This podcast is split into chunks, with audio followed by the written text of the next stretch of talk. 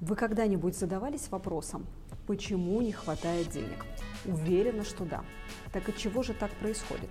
С нехваткой денег можно столкнуться даже в том случае, когда вы хорошо зарабатываете, но чувствуете, что денег все равно недостаточно и не получается дожить до конца месяца в плюсе. А то и того хуже, приходится влазить долги.